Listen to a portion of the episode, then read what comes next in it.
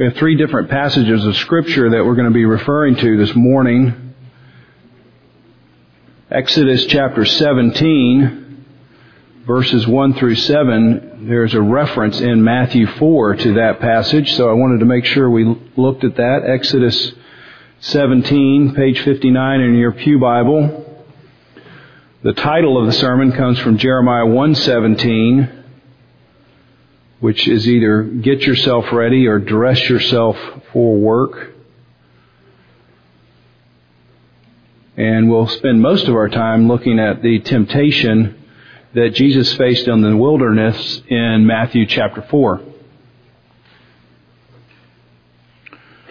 So let's stand together as we read God's Word and we'll begin with Exodus chapter 17 verse 1. All the congregation of the people of Israel moved on from the wilderness of sin by stages, according to the commandment of the Lord, and camped at Rephidim. But there was no water for the people to drink. Therefore the people quarreled with Moses and said, Give us water to drink. And Moses said to them, Why do you quarrel with me? Why do you test the Lord? But the people thirsted there for water, and the people grumbled against Moses and said, Why did you bring us up out of Egypt? To kill us and our children and our livestock with thirst? So Moses cried to the Lord, What shall I do with this people? They are almost ready to stone me. And the Lord said to Moses, Pass on before the people, taking with you some of the elders of Israel, and take in your hand the staff with which you struck the Nile, and go. Behold, I will stand before you there on the rock at Horeb, and you shall strike the rock, and water shall come out of it, and the people will drink. And Moses did so in the sight of the elders of Israel. And he called the name of the place Massah and Meribah because of the quarreling of the people of Israel and because they tested the Lord by saying, Is the Lord among us or not? Jeremiah chapter 1 verse 17.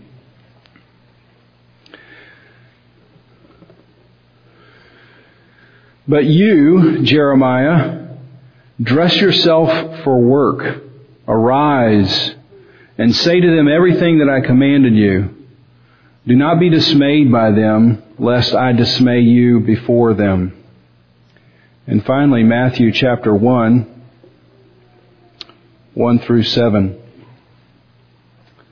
Then Jesus was led up by the Spirit into the wilderness to be tempted by the devil, and after fasting forty days and forty nights, he was hungry. And the tempter came and said to him, If you are the Son of God, command these stones to become loaves of bread. But he answered, It is written, Man shall not live by bread alone, but every word that comes from the mouth of God. Then the devil took him to the holy city and set him on the pinnacle of the temple and said to him, If you are the Son of God, throw yourself down. For it is written, he will command His angels concerning you, and on their hands they will bear you up, lest you strike your foot against a stone. And Jesus said to him, Again, it is written, You shall not put the Lord your God to the test. Should be seated and we'll take a few moments to reflect on God's Word. When the ultimate test came on a descent over the Hudson River, he spoke into the intercom only once and he gave the most terrifying instruction a pilot can give brace for impact with remarkable calm.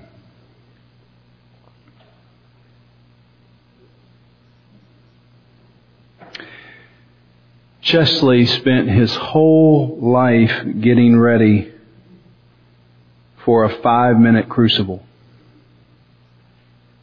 where the lives of 155 people were on the line.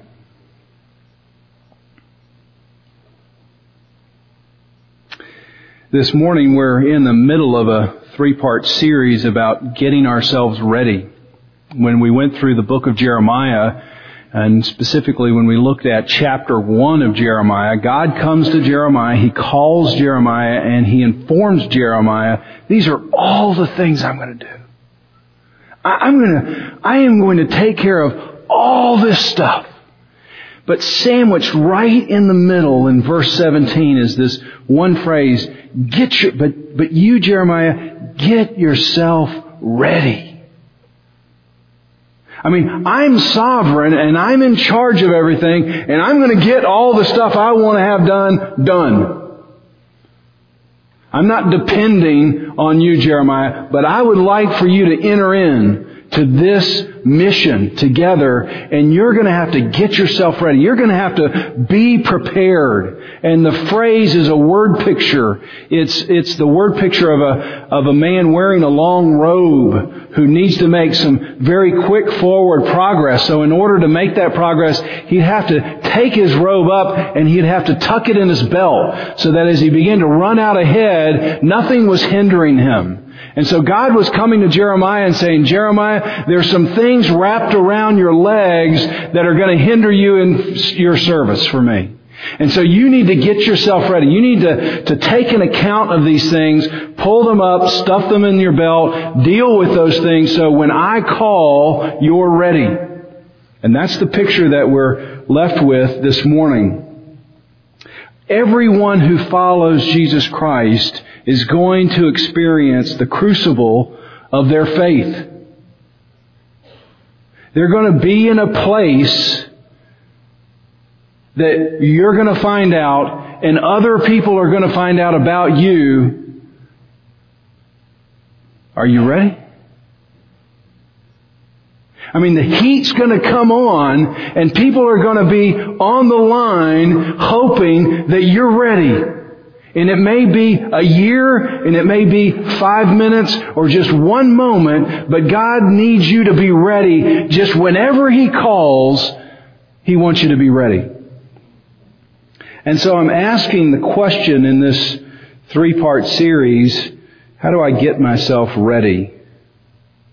How do I free myself up for action? What, what could be a hindrance to me? What might be easily wrapped around my feet that I would trip over and cause me to stumble at the moment that I need to be ready? And so, in trying to answer that question, or those questions, I've decided to look at the temptation that you see in Matthew chapter 4. You see it also in Luke chapter 4. And it's this point in Jesus' life, just before his ministry, where he's going to spend three years in public ministry that some things have to be worked out. And if Satan's going to tempt the Son of God with these things in hopes that he fails, he's going to tempt us with these same things. And these are the things that might trip us up and things that we need to be ready for. And so I want to do this. This week we're looking at the second of the three temptations listed in Matthew 4.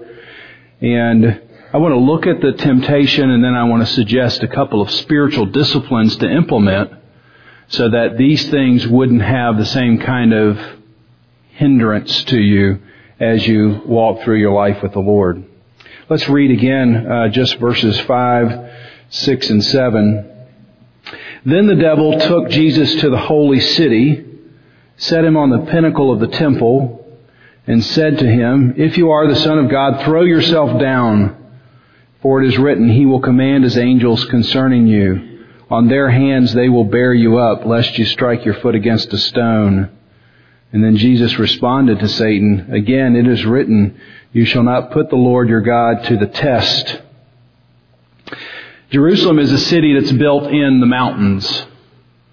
And so that's why when you read your Bible, frequently it says the people went up to Jerusalem because in order to go from anywhere in Israel to Jerusalem, you're going up in uh, vertical distance. And so as the people go up to Jerusalem, they're seeing the city out there in front of them.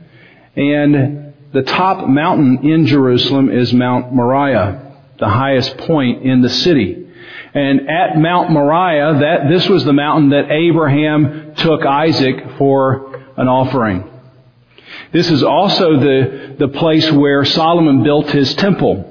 And if you're trying to build a big temple, you need a big platform. Well, it's difficult to have a big platform on a mountain. And so what happened there, and you can still see remnants of it today, you see it as the, the western wall or the wailing wall. A, a huge retaining wall had to be built around the top of this mountain and then backfilled in order to have a flat platform to put the temple on. And so it's what you see when you turn on CNN or a news show when they show Jerusalem. That's the high point of the city. It's currently the location for the Dome of the Rock, this golden Muslim shrine, which is supposedly the place that Muhammad ascended into heaven. Which, just for information's sake, helps you get a sense of the tensions in Jerusalem. You've got this one location that's very meaningful to Christians. You've got this one location that's very meaningful to Jews, and you've got this one location that's very meaningful to Muslims. And so that's why it would just take just a tiny little spark to get a huge war going there and is why it's very difficult, as easy it is for us to sit and look at the Middle East and say, why can't they just sort of split this thing up and get it over with? It just doesn't work quite as easily as that because you have thousands of years of history and people's whole religion built on a particular site. And so it's very problematic. Well, Jesus is coming to the temple, and it's this place that Satan takes him to. And if you look at the Temple Mount area, the southeastern quadrant of the Temple Mount, there's a corner, and at that corner, it drops off into a valley called the Kidron Valley. And if you were to stand on that corner and look down, it would be about 500 feet. Would not be a corner you'd want to stand on. And most scholars think that Jesus and Satan were standing at this corner and Satan was tempting him to jump off and put God to the test. And I want to look at the, this temptation because I think it's really twofold and both of the folds we can get ourselves folded into. First, it's the temptation to be spectacular. Jesus is faced with the temptation to be spectacular. He had claimed to be the Son of God. Satan said, well, let's, let's put him to the test. Let's, let's go to the corner the highest point, and this is the temple. I mean, this is, this is the best place you can come. All the faithful are coming, and they're looking to say, we're looking for God here. And Jesus, we can get you up on this corner temple where everybody's going to see you, and you can just do a swan dive off the corner, and angels will come and rescue you. All the faithful are going to see this spectacular event, and they're just going to be coming, they're going to come rushing to you. I mean, this is a, a perfect place to showcase your trust in God. Showcase yourself. Do something spectacular. Prove to everybody that you're somebody special. Is that a powerful temptation in our culture today? Showcase yourself. Do, do something spectacular that everybody's going to notice. Prove that you're somebody. Make sure people know what your resume is. I mean, that's powerful. In, in our culture, in our sort of media dominated culture, it breeds endless opportunities to showcase yourself, does it not? I mean, we live in a culture that just has multiple opportunities for you to walk through and to showcase yourself. I mean, you can talk about sports programs. You can put your own face on YouTube and people can look at what you do. You can get involved with American Idol or you can get involved with a reality television show. Just opportunities to showcase yourself. And probably much to the chagrin of many of the people under 30 here. But come on, what's Facebook? It's really a billboard for yourself, is it not? You just put pictures of yourself up there, information about yourself that you think people are going to find interesting. And generally it's not that interesting, but I mean, you think it is. It's just a billboard. It's an electronic billboard to say, my life counts. My life has value. Come and look at me. I mean, the, the, the way we work in our culture is just absolutely endless. How you can say, I need people to see who I am. I need to prove my value. I need to prove my worth. I'm somebody special. And I think probably a, a more subtle way, but one that really is a favorite in Christian circles is what somebody in our office this week called resume dropping. You familiar with this term? I was not familiar with ter- the term. As hip as I am, I was not familiar with the term resume dropping. And you, but I know you know what it is, even if you don't know the title. It's what, it's, it's when you get around people in conversations and they're going to tell you a lot about themselves somehow. They just sort of drop their resume, and because it's a Christian circle, I, saw, I, I would see this all the time. What they drop is, oh, I'm, I'm really reading this very spiritual book. I'm exercising these particular spiritual disciplines. I've, you know, I've got this guy's sermon series on my iPod and I listen to it every time I go out for a walk it's a way somehow in the Christian community, it's a real super spiritual way of just doing the same thing. I've met this person. I listened to this person. I read this book. I do these spiritual disciplines. Would you notice that I'm somebody, please? And when you get to the church, the temptation to be spectacular really encounters very little resistance. I mean, how, how easy it is for a worship service that's meant to be focused on God to just so easily slide into focus on the musician.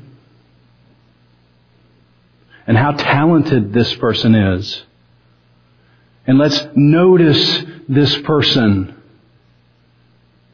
I mean, it's just so easy for that to happen. But where, what, what point at the church is this temptation most powerful? To be spectacular, to make sure people know that you're somebody special, to prove yourself to the congregation. Where in the church is the temptation the most powerful? Right here. I mean, every week, I hear these little voices. Not real little voices, you know what I'm saying. Might be, you know, a way to empty out the church.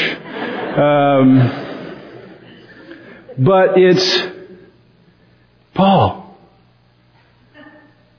you, you gotta bring your A game today. You gotta prove that you really worked on something meaningful all week long. I mean, you're trying to build the church and you want people to come back, so you better have, you better have the A game. You, you better make sure you do something spectacular that people go, wow, what an, what an incredible dynamic speaker so that they keep coming back. I mean, the pressure here is terribly real.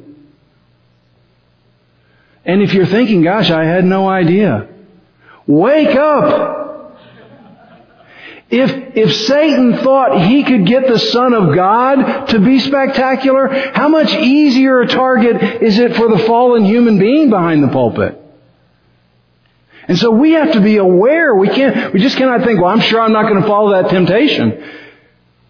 That's one of the most powerful temptations that I would face. And so if you're thinking, well, I wonder how I could pray for my pastor, this is the way. This is a very real temptation for you. It's a very real temptation for somebody who does music. It's a most powerful temptation for the person who stands right here. And so we have to get ourselves ready. Henri Nouwen delivered a speech that got turned into a book called In the Name of Jesus. And it was a speech to pastors about temptation. And he talked through Matthew chapter 4 and he said this, stardom and heroism which are such obvious aspects of our competitive society, are not at all alien to the church. The pastor's dominant image of his role is to have the power to draw thousands, to make many conversions, to be popular with the youth and the elderly. We feel we should be able to do it all and to do it successfully. It's a real temptation to want to be spectacular, to be noticed, to draw people to yourself. It's interesting that Jesus did say at later, a later point in his ministry that one day he would be in Jerusalem and he would draw all men to himself.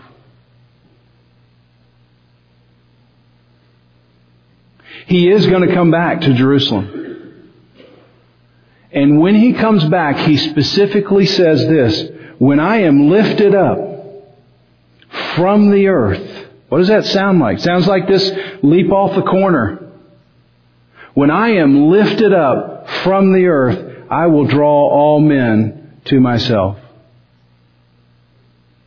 But what is he referring to?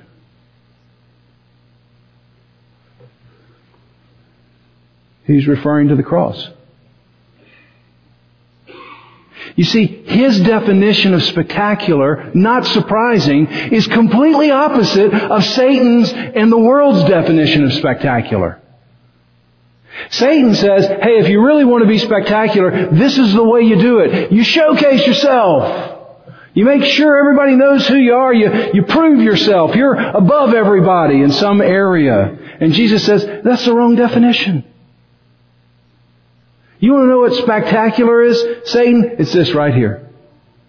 It's getting underneath everyone in the whole world. That's spectacular.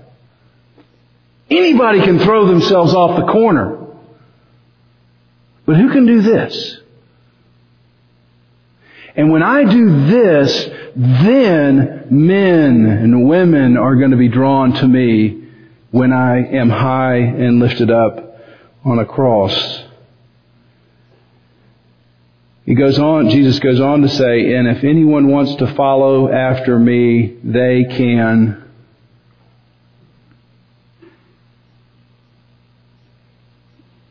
Are you a Christian?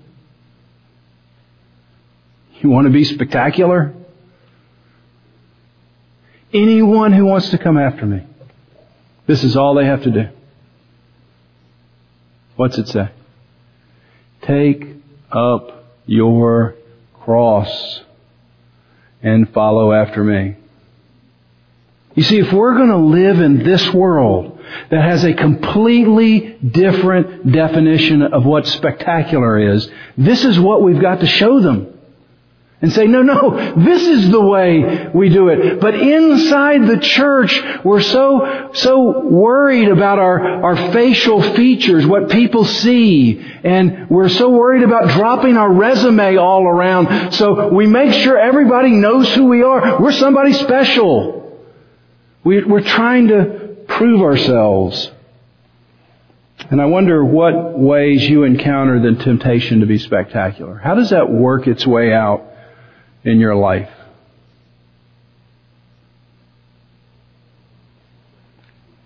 The second temptation, clearly stated, is to put God to the test. I mean, you're saying you believe in God. Let's, let's go ahead and take this, you know, belief out for a ride, and see if it really proves out. And when Jesus has a reference back, he's really referring back to uh, Exodus 17, where God led his people into a very dry place. Oh, I really want you to hear that phrase again. God's people didn't just happen to be in a dry place. God led the people to a very dry place. Situation doesn't look good. And when you read Exodus 17, you learn some things about God's people when they're in a dry place. What do you learn in Exodus chapter 17 about God's people when they're in a dry place? Number one, They're critical. And this isn't really a very pretty picture of God's people. They're critical. They're quarrelsome.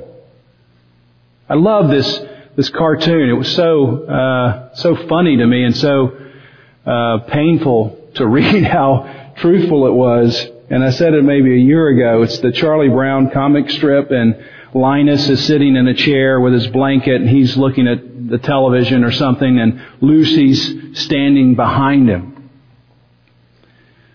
And Lucy says this. She's looking at Linus, and she says, "It's very strange."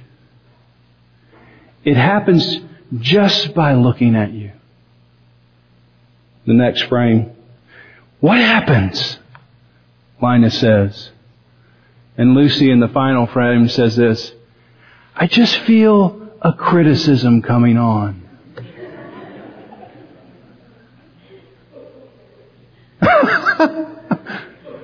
I mean, have you met somebody like that? Just by looking at you, Paul, I feel a criticism coming on. You're not getting what you want, James says. So you become critical, you become quarrelsome. The second thing we learn about God's people from chapter 17 is they immediately assume the worst of their leaders. Moses have you let us out, let our children out, let our livestock out, everybody to die of thirst? I mean, he's got some sinister plan in mind for the people. And then finally, in verse 7, they also assume the worst about God. The God who had led them out of Egypt, they now say, He's not here. I mean, think about the distance it takes to travel to get to that statement. You stood at the edge of a sea that opened up. You saw God take care of the Egyptian army. And now you're in a dry spot and you think, He's not here. He's not real. Or He doesn't care for me. And so at the top of this little pinnacle, Jesus is standing at this very high point and Satan is saying, let's put your God on trial. I mean, let's see if he's really going to come through. I mean, you've been in the wilderness for 40 days. You're hungry. Looks like he may have forgotten about you. Let's see if he's forgotten. Let's put him to the test. And Satan's temptation is to say to Jesus, let's see if God exists to make your plans come through. And Jesus says, God doesn't exist to make my plans come through. I exist to make God's plans come through. Philip Yancey has a very powerful book called Disappointment with God, which I would recommend to read at some point, especially if you have that disappointment in your life. And at the outset of the book, he encounters a young man who has a very great disappointment with God. And the young man puts God to the test and then God doesn't respond appropriately and then the young man cashes in his faith. And Philip Yancey writes this about his conversation with the young man. The young man says, it seemed to me like I was all alone in the world. You notice how that right there just, I, am out in the wilderness. I don't feel like God is around. It doesn't look like He's here. I prayed for hours. I had the sensation of stepping off a ledge in the darkness with no idea where I might land. That was up to God. Finally, at four o'clock in the morning, I came to my senses. Nothing had happened. God had not responded. Responded in what way? The way I wanted him to respond. I put him to the test and he didn't come through. Why not just forget about God and get on with my life? Wonder how many of us have thought that. The struggle was over. My life was my own. It seems silly now, but this is what I did next. I picked up my Bible and a couple of other Christian books and walked out my back door, piled my books on a barbecue grill, sprayed them with lighter fluid, struck a match. Bible verses and bits of theology broke off in tiny crumbs of ash and floated skyward. My faith was going with them. I mean, I wonder how many of us have felt that way. Your, your faith is just going up in flames. Because it just doesn't look like God's around. I mean, He was at one point, I know it for sure, but right now, the point at which it feels like I need Him the most, He just can't somehow seem to be found. And my faith is just going up in a flame. ready to cash your faith in for sight. I wonder how many times this temptation came upon Jeremiah. I mean, I think about Jeremiah, the preacher for 40 years. And his best sermon with the most response was the very first sermon. And for 40 years, he had a steady descent. Nobody listened to him, not after 40 years. You couldn't find one person except for Baruch. Forty years of preaching. And he ends up getting killed in Egypt. And I, I wonder how disappointed he must have been. How many times he must have felt when he was down in the cistern. I just guess God has forgotten about me.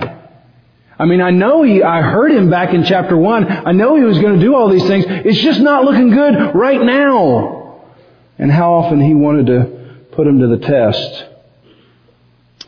You see, if we don't, if we don't understand that these are real temptations, if we don't understand how to begin to face these temptations to be spectacular or to put God to the test, then we're just going to quickly be derailed. And when it comes to putting your faith in the crucible, and you are needed to act at that moment, you're going to be so tangled up with these things that you're not really going to be able to make any forward progress. You're not going to be any help. And so here are a couple of spiritual disciplines that I think are helpful to these two temptations.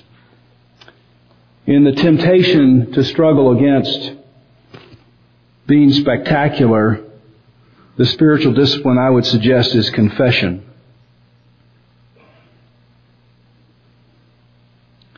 if you need, if you feel the need to showcase yourself, to resume drop, one of the things that can give you a good adjustment is confession. You, you, are intentionally exposing to someone else, not to everyone you come across. You, you run into those people that they want to give you their whole life story every time they meet, you know, a new person. That's not what we're talking about. We're talking about one person that you can trust, somebody who does not need you.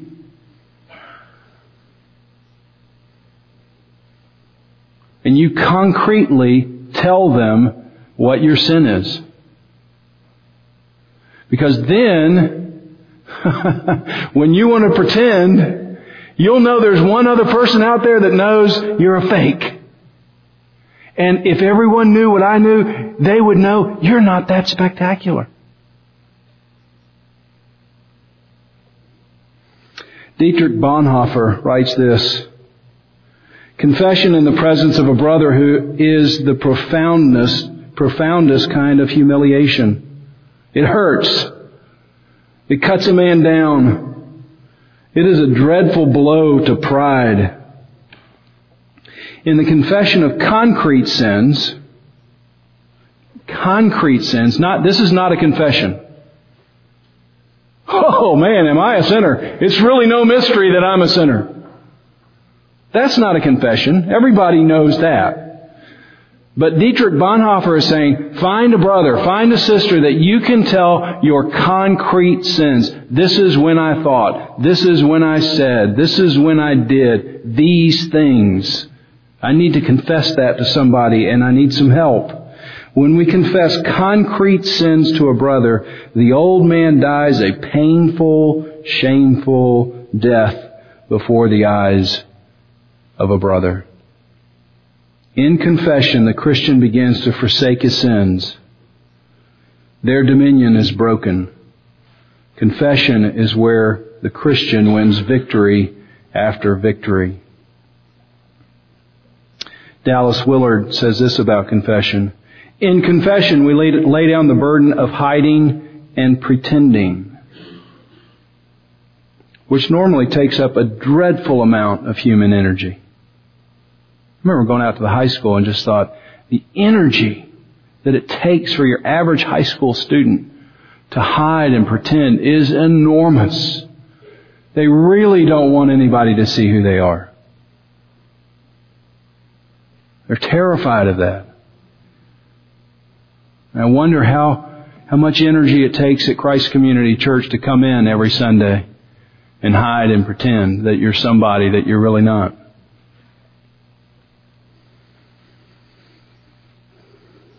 Confession begins to to put the old man to death. If you're struggling with sin, you need to concretely confess it to somebody else who can show you to the cross. The second thing that we talked about in terms of the temptation was to put God to the test when you're in a dry spot spiritually and you feel like your faith is going up in a flame. The spiritual discipline of having community a group of people around you who share your faith is, I think, the thing that would be most helpful for you. At the end of Matthew chapter 4, I mean, the end of this passage, Matthew 4:11, it says that even the angels came and attended to Jesus. Where, where else did an angel come and attend to Jesus? You remember? In the Garden of Gethsemane. I mean, in the place where it felt like everything's going to go down right here, he needed somebody, some people around him to shore him up. And so if he's going to need that, we're going to need that. One commentator says this, it is the manner of God to sustain the afflicted by the intervention of others. You know, I've uh, been on both sides of this community where people have come into my office, people have come into my house and sort of just melted down.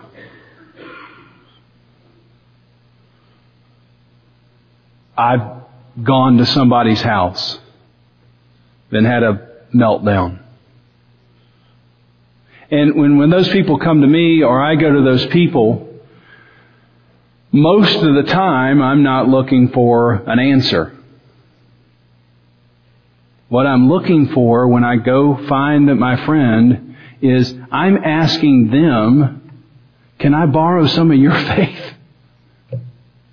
I mean, I'm, I'm all out here.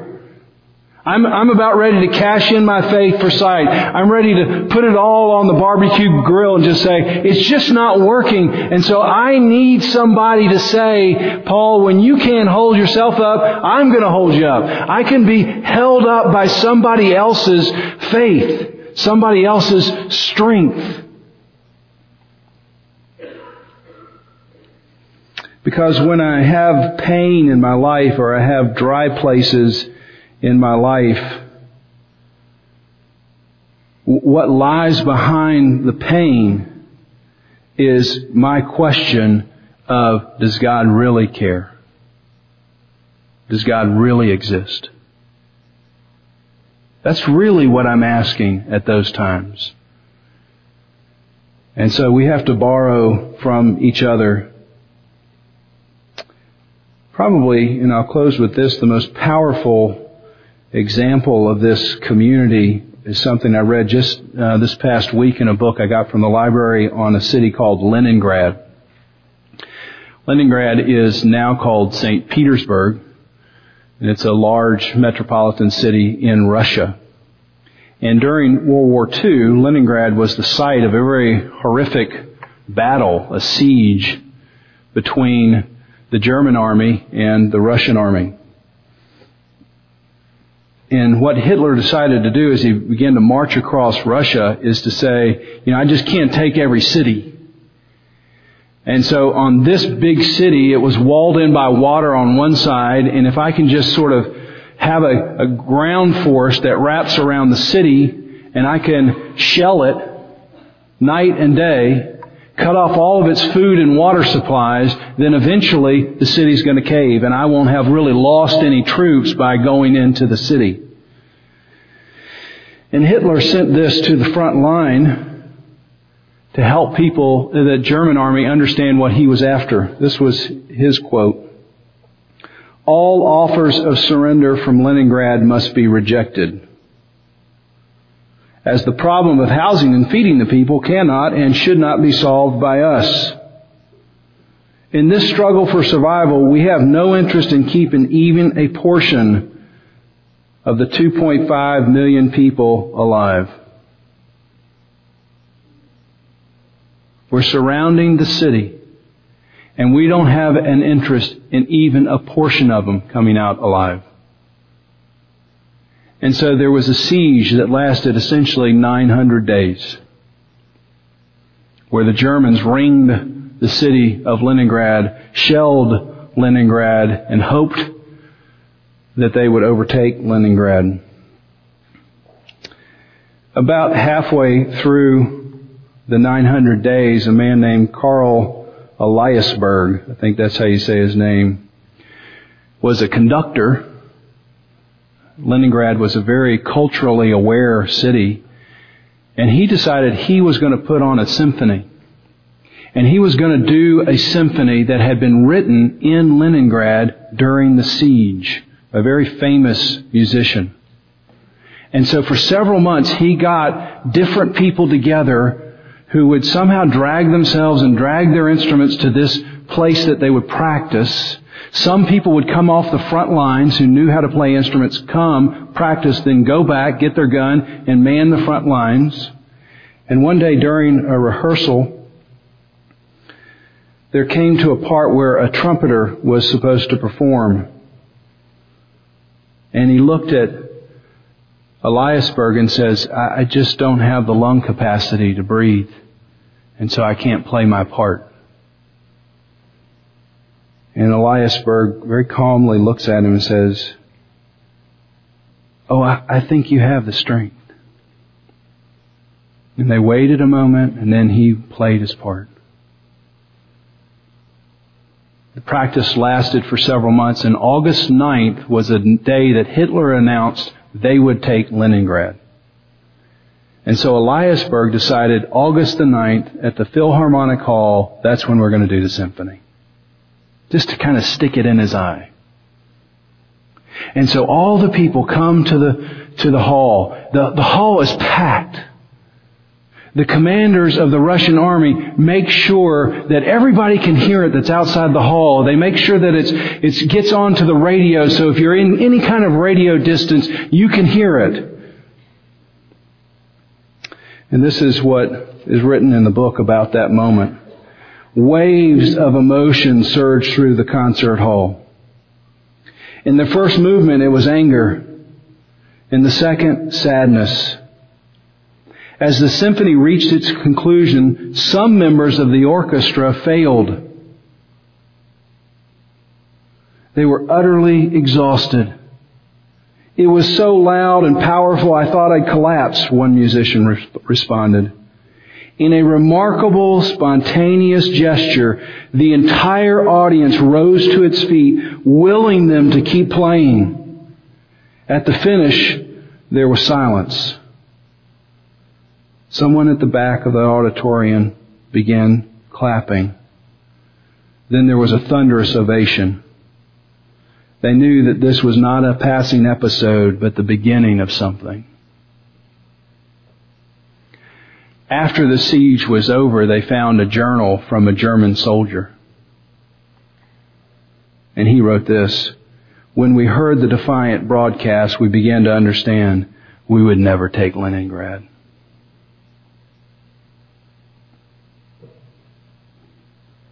You see what was happening?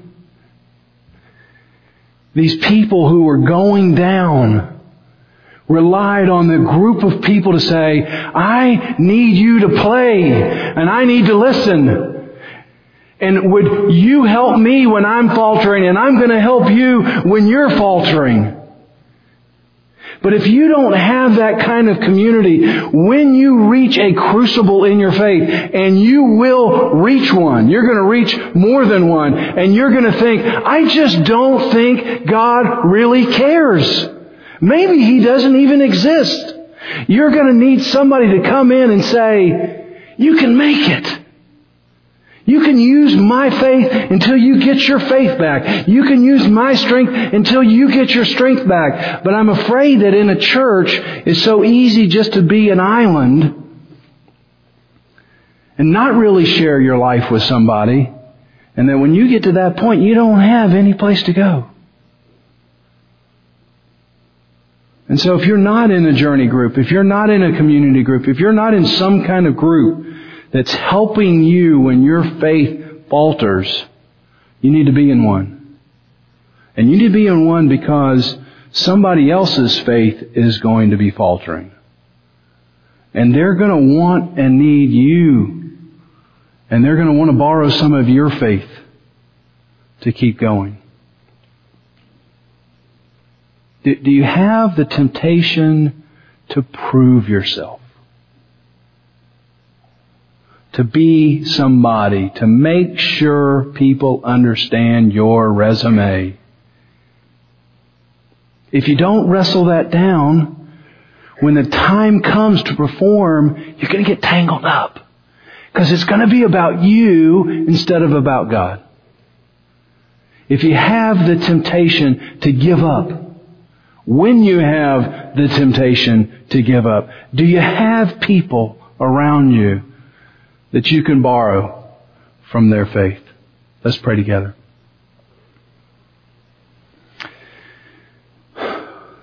Lord, in a congregation,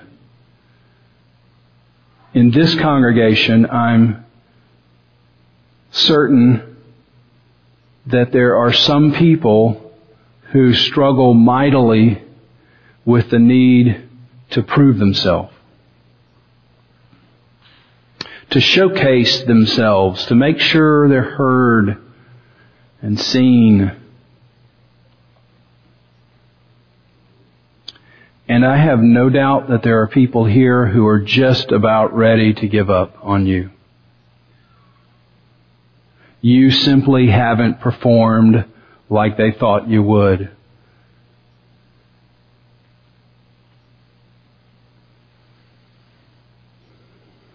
And so there's great need here this morning that I pray that you have met through your Son, the cross, and His successful resistance to temptation, these same temptations. So I pray now that you would minister to these people, help them see themselves, help them to see you, help them to get ready to serve. Lord, as we also worship in our offerings, I pray that this just is used in a way to proclaim the gospel, whatever that might look like in all of its forms, the truth to people who are thirsty and dying of thirst. In Jesus' name, amen.